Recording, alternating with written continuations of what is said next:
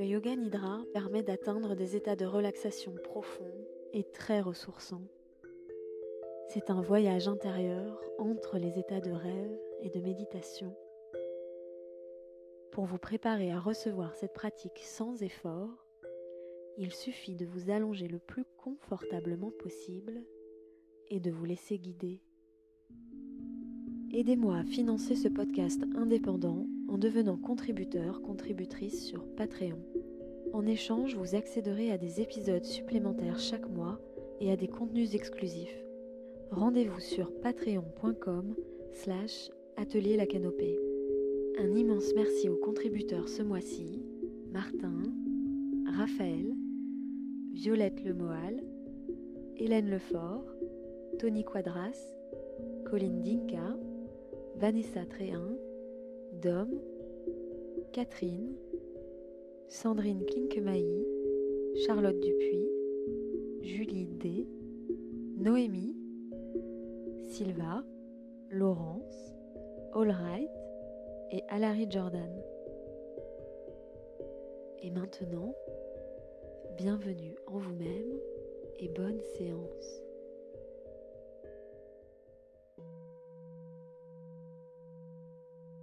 Bienvenue dans cette séance de Yoga Nidra qui a l'intention de vous aider à trouver le sommeil profond et réparateur. Je vous invite à vous installer le plus confortablement possible dans votre lit et à prendre le temps de faire peut-être ces rituels qui vous aident à vous endormir. Comme par exemple vous masser les pieds, boire une tisane, baisser les lumières,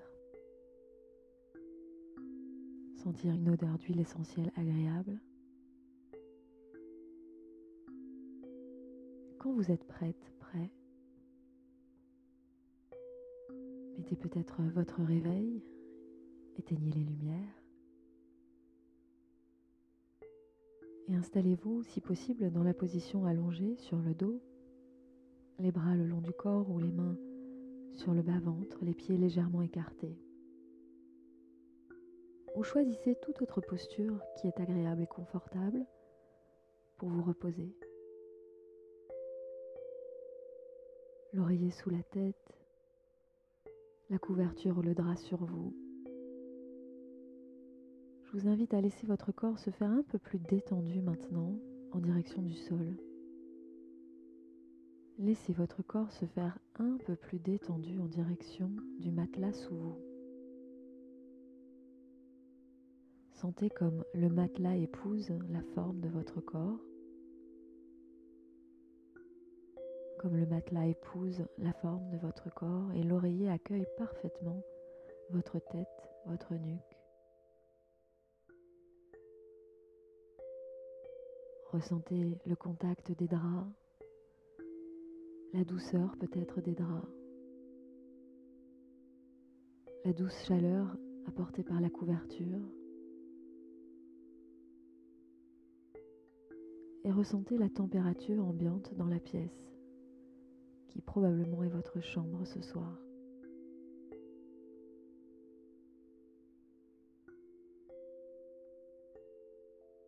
Et prenez maintenant trois respirations profondes. Trois respirations profondes.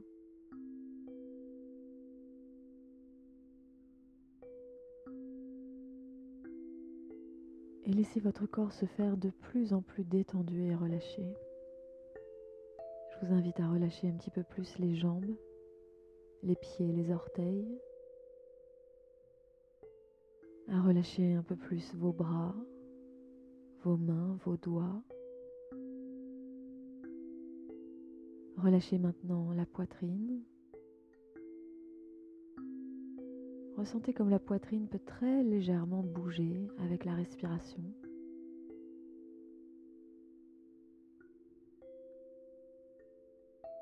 Les clavicules très légèrement s'écartent lorsque vous inspirez naturellement, s'abaissent lorsque vous expirez naturellement et sans effort. Un mouvement très subtil de la poitrine, des clavicules, en lien avec votre respiration.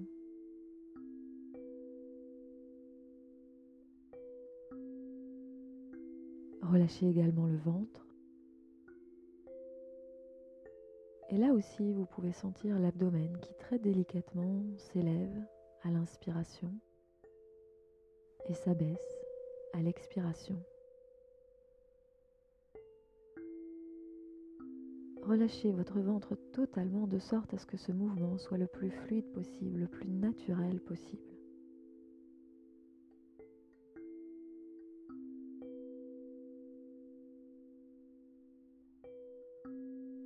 Relâchez votre dos, le bas du dos, le milieu du dos, le haut du dos.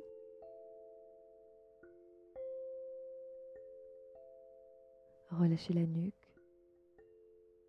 les épaules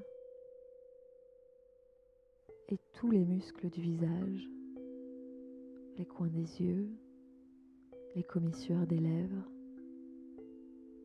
la langue dans la bouche et tout l'intérieur de la tête, tout l'intérieur du crâne.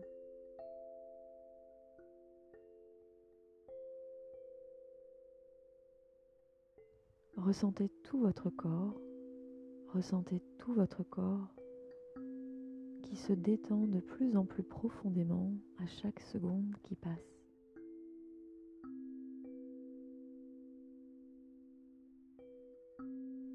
À partir de maintenant, laissez le sommeil profond et réparateur venir à vous quand il vient.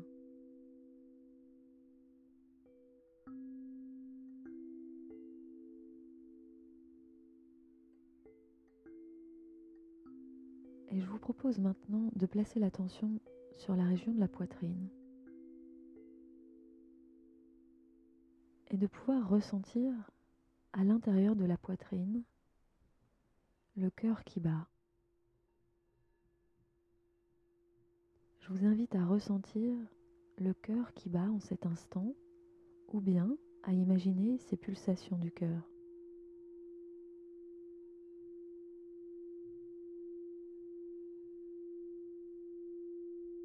le cœur qui bat.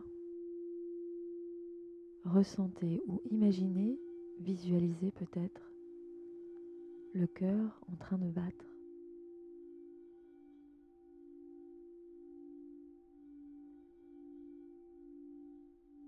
Et ressentez maintenant ces pulsations du cœur qui se font sentir jusqu'au niveau de vos tempes. Ressentez ces pulsations de vie au niveau des tempes. Imaginez peut-être ces pulsations au niveau des tempes.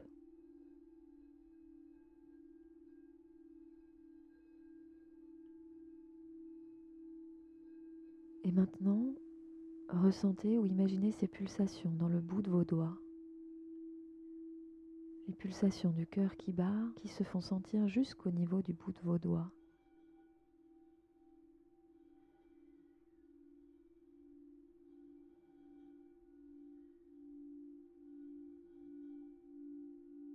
Ressentez cette pulsation de vie au niveau du pouce gauche. Maintenant l'index gauche. Le majeur gauche. L'annulaire gauche. L'auriculaire gauche. Une pulsation de vie qui se fait sentir au creux de la main gauche, la paume de la main gauche, et dans le dos de la main gauche le poignet gauche, l'avant-bras gauche, le coude gauche, le haut du bras gauche, l'épaule gauche, le pli du bras gauche, le côté gauche de la poitrine, une pulsation de vie dans le côté gauche de la poitrine. Un peu plus bas, la hanche gauche, et ces pulsations qui se font sentir au niveau de la jambe gauche, la cuisse, le genou, le mollet, la cheville, la plante du pied gauche, le dessus du pied gauche et des pulsations de vie dans les orteils du pied gauche, le gros orteil, le deuxième orteil, le troisième orteil, le quatrième orteil et le cinquième orteil du pied gauche.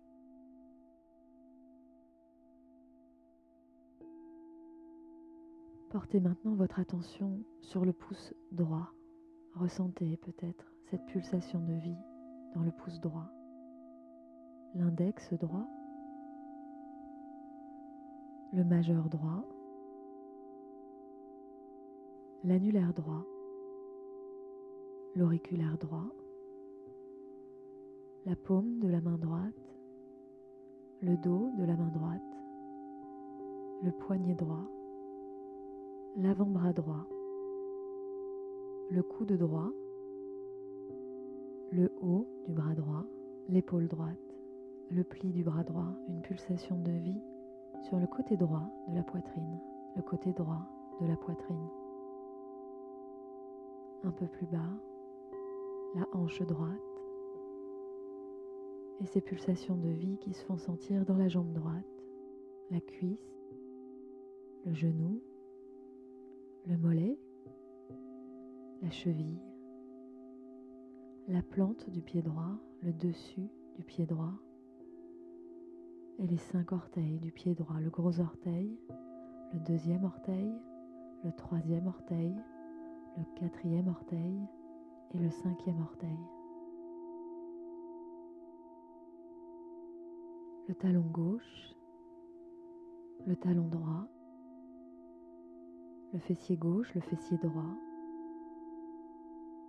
l'omoplate gauche, l'omoplate droite, la nuque, l'arrière du crâne, le sommet du crâne, le front, une pulsation de vie sur le point entre les sourcils, le point entre les sourcils, le sourcil gauche, le sourcil droit, l'œil gauche, l'œil droit, la tempe gauche, une pulsation de vie, la tempe droite, une pulsation de vie, l'oreille gauche, l'oreille droite, la joue gauche, la joue droite, la narine gauche, la narine droite, la lèvre supérieure, la lèvre inférieure, le menton, la gorge, le point entre les clavicules, une pulsation de vie, le centre de la poitrine, une pulsation de vie, le nombril, le nombril, le bas-ventre, le bas-ventre.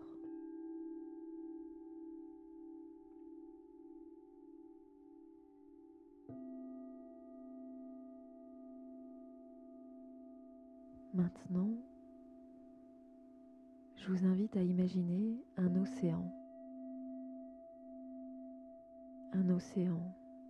Vous êtes au bord de l'océan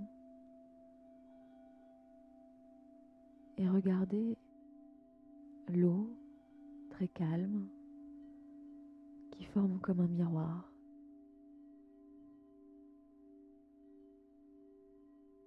Vous approchez de ce miroir d'eau et observez tout autour un paysage, la nature, le ciel, des détails qui vous viennent spontanément. Vous observez votre reflet dans l'eau.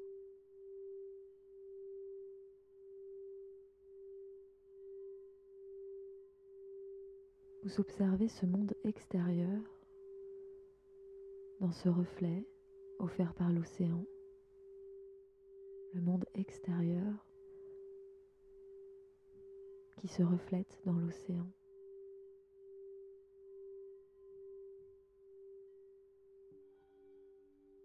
Et maintenant, vous pouvez plonger dans l'océan avec une grande aisance. Tel un poisson, vous pouvez respirer sous l'eau. Vous pouvez plonger avec facilité et aisance sous l'eau dans les profondeurs et prendre conscience de ce monde sous-marin, de ce monde intérieur Ressentez un grand calme.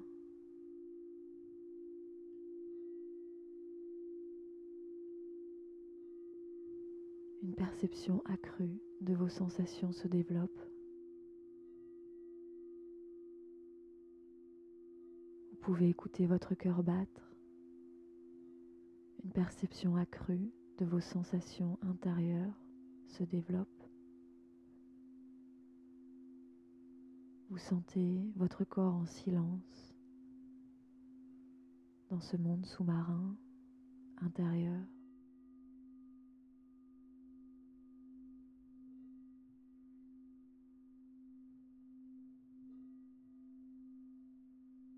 Écoutez le son de votre respiration. Ressentez cette respiration calme, régulière.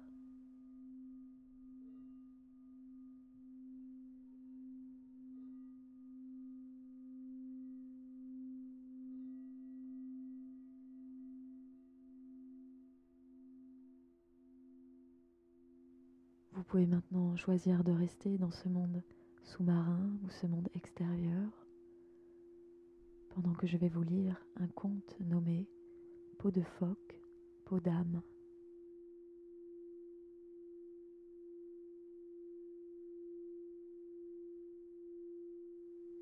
En un temps qui fut et qui est maintenant à jamais disparu et bientôt sera de retour, les jours de ciel blanc les jours de neige blanche se succèdent. Et les petits points noirs qu'on aperçoit au loin sont des êtres humains, des ours ou des chiens. Ici, rien ne pousse pour rien. Le vent souffle avec une telle violence que les gens ont fini par mettre exprès de biais leur parka et leur mamelek, leurs bottes. Ici, les paroles gèlent en l'air et l'on doit casser des phrases entières à la sortie des lèvres de celui qui parle et les faire fondre auprès du feu pour savoir ce qu'il a dit. Ici, les gens vivent dans l'abondante chevelure de grand-mère Anoulouk, la vieille sorcière qui est la terre en personne. Et c'est là, sur ce sol, que vivait un homme un homme si seul qu'au fil des ans, les larmes avaient creusé deux abîmes sur ses joues.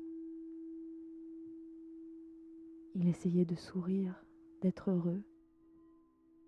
Il chassait, posait des pièges, et son sommeil était bon. Mais il éprouvait le besoin d'une compagnie humaine. Parfois, quand un phoque approchait son kayak, il se rappelait ces histoires qui disaient qu'autrefois, les phoques étaient des êtres humains et que leurs yeux, seul souvenir de cette époque, étaient encore capables de reproduire ces regards-là, ces regards sauvages, sages et aimants. Alors, il lui arrivait de ressentir sa solitude de façon si poignante que les larmes ruisselaient au long des crevasses de son visage. Un soir, il chassa après la tombée de la nuit, mais il était toujours bredouille. La lune montait dans le ciel et illuminait la banquise lorsqu'il arriva en vue d'un rocher qui se dressait sur la mer. Son œil exercé put y distinguer un mouvement des plus gracieux. Il s'approcha doucement en pagayant, et là, sur ce majestueux rocher, dansait un groupe de femmes, nues comme au jour de leur naissance. Bon, c'était un homme seul, qui n'avait d'amis humains que dans son souvenir, et il resta à les regarder. Les femmes semblaient faites du lait de la lune, et sur leur peau brillaient de petites taches d'argent pareilles à celles des saumons au printemps. Leurs pieds et leurs mains étaient longs et très gracieux. Elles étaient si belles que l'homme resta cloué de stupeur dans son bateau, tandis que l'eau venait battre la coque et le rapprochait du rocher. Il entendait les rires de ces femmes superbes, du moins lui semblait-il qu'elles riaient, à moins que ce ne fût le rire de l'eau contre la paroi du rocher. L'homme ébloui ne savait que penser. Mais la solitude qui pesait sur sa poitrine comme une dépouille humide disparut soudain, et, presque sans savoir ce qu'il faisait, il bondit sur le rocher et déroba l'une des peaux de phoque qui se trouvait là. Il se dissimula derrière un affleurement et la fourra dans sa kingak, sa parka. Bientôt, il entendit l'une des femmes crier quelque chose d'une voix qui était la plus belle qu'il eût jamais entendue. Un peu comme le chant des baleines au lever du jour. Ou plutôt non, c'était comme comme les louveteaux qui jouent au printemps. Ou plutôt non, c'était mieux que ça. Mais cela n'avait pas d'importance parce que ah, maintenant, que faisaient les femmes? Eh bien, elles revêtaient leur peau de phoque et une par une, les femmes phoques se glissaient dans la mer avec des petits cris de joie. Toutes sauf une, la plus grande, qui cherchait partout sa peau de phoque. En vain. Quelque chose, il ne savait quoi, encouragea l'homme. Il quitta l'abri du rocher et lança. Femme, sois mon épouse. Je suis un homme seul, si seul. Je ne peux être une épouse, répondit-elle, car je suis de celles qui vivent Témec Vanek en dessous. L'homme insista. Sois mon épouse, répéta-t-il. Dans cet été, je te rendrai ta peau de phoque et là, tu pourras partir ou rester comme tu voudras. La jeune fille phoque lui lança un long regard qui avait tout d'humain. Et elle dit à regret Je viens avec toi et dans cet été, il en sera décidé.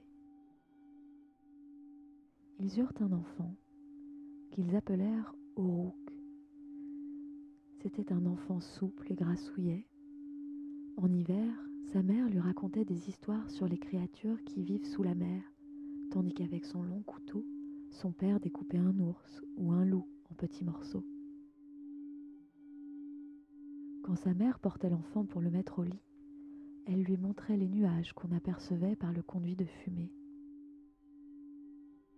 Elle lui décrivait les formes qu'il prenait, sauf qu'au lieu de les comparer au corbeau, à l'ours et au loup, elle lui parlait des morses, des baleines, des phoques, des saumons, car elle ne connaissait pas d'autres animaux.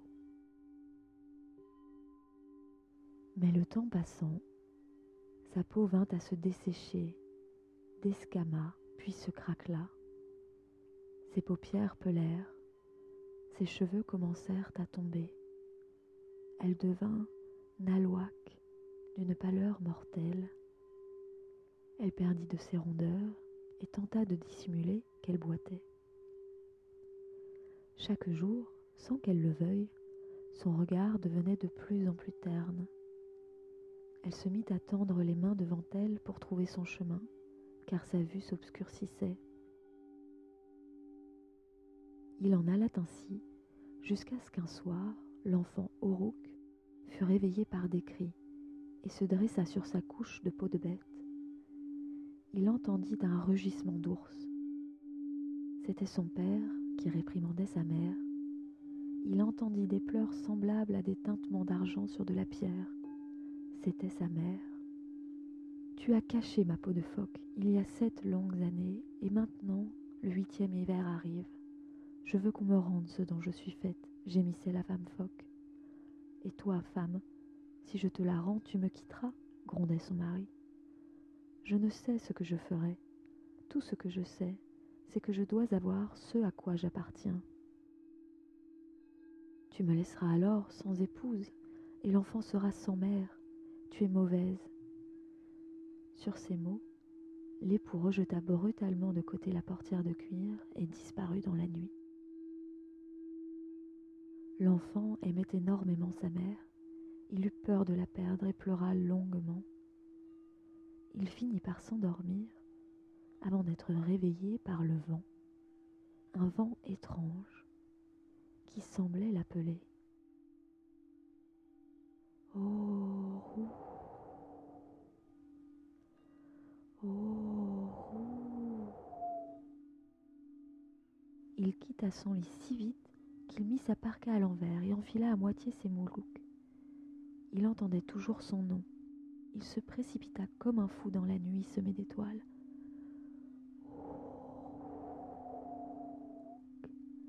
L'enfant courut jusqu'à la falaise qui surplombait la mer, et là, loin sur la mer agitée, il y avait un énorme phoque argenté, avec une grosse tête, des moustaches qui tombaient sur sa poitrine et des yeux d'un jaune profond.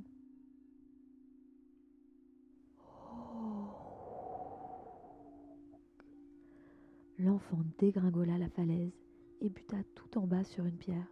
Non, sur un ballot. Les cheveux du petit garçon fouettaient son visage comme des milliers de lanières de glace. L'enfant déroula le ballot et le secoua. C'était la peau de phoque de sa mère. Il pouvait sentir son odeur.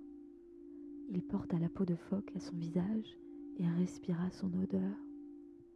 Et pendant qu'il faisait cela, l'âme de sa mère le traversa comme un vent d'été soudain il poussa un Oh de douleur et de joie à la fois, et porta de nouveau la peau à son visage, et de nouveau l'âme de sa mère le traversa.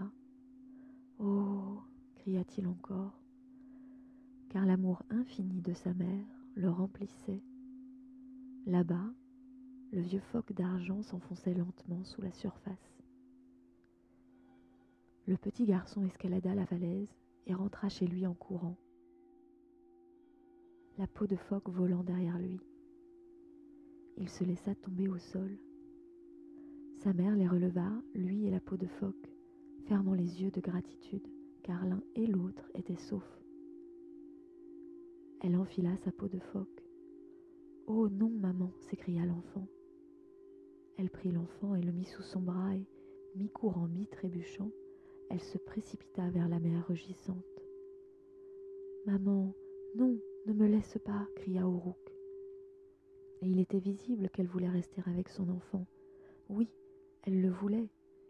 Mais quelque chose de plus ancien que lui, de plus ancien qu'elle, de plus ancien que le temps, l'appelait. Non, non, non, maman, suppliait le petit garçon. Elle se tourna vers lui, et ses yeux étaient emplis d'un amour terrible. Elle prit le visage de l'enfant entre ses mains et lui insuffla sa douce respiration dans les poumons, une fois, deux fois, trois fois. Puis en le tenant comme un précieux ballot sous son bras, elle plongea sous la mer et s'y enfonça de plus en plus profondément. La femme phoque et son enfant respiraient parfaitement sous l'eau. Ils nagèrent ainsi jusqu'à ce qu'ils parviennent au havre sous-marin des phoques, où dînaient et chantaient, dansaient et parlaient toutes sortes d'animaux. Là, le grand phoque qui avait appelé au rouc depuis la mer, dans la nuit, étreignit l'enfant et l'appela son petit-fils. Comment vont les choses là-haut, ma fille demanda le majestueux phoque d'argent. La femme phoque détourna les yeux. J'ai blessé un humain, père, un homme qui a tout donné pour m'avoir. Mais je ne peux retourner auprès de lui, car j'y serai prisonnière. Et le garçon, mon petit-fils, interrogea le vieux phoque d'une voix tremblante de fierté. Il doit partir, père. Il ne peut rester, car son temps parmi nous n'est pas encore venu. Ainsi, les jours et les nuits passèrent, sept pour être exact cours desquelles la femme retrouva son lustre, sa belle couleur sombre. Elle eut de nouveau une bonne vue et redevint bien en chair. Elle nageait sans être handicapée. Et le temps vint de ramener l'enfant à terre. Cette nuit-là, son vieux grand-père phoque et sa mère magnifique le prirent entre eux et nagèrent vers le monde du dessus. Là, ils déposèrent doucement Aurouk sur les rochers du rivage, dans la clarté de la lune.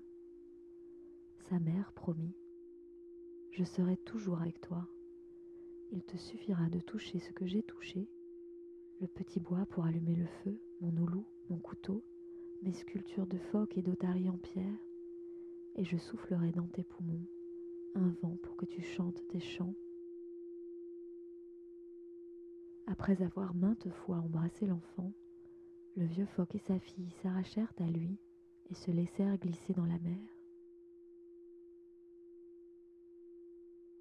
Puis, après un dernier regard, ils plongèrent sous la surface.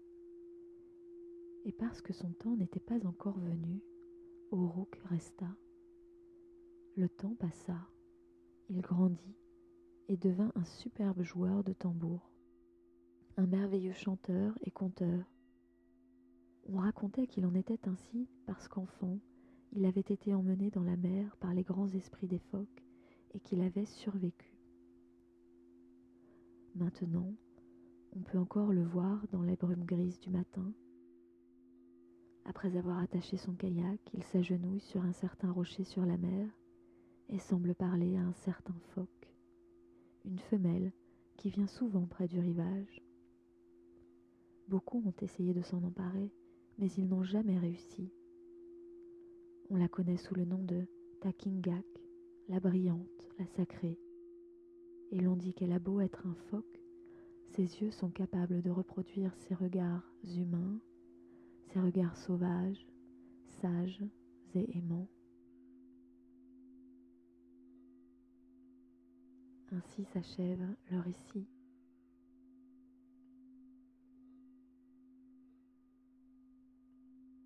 Laissez venir le sommeil profond et réparateur. Je vous souhaite une excellente nuit. À bientôt.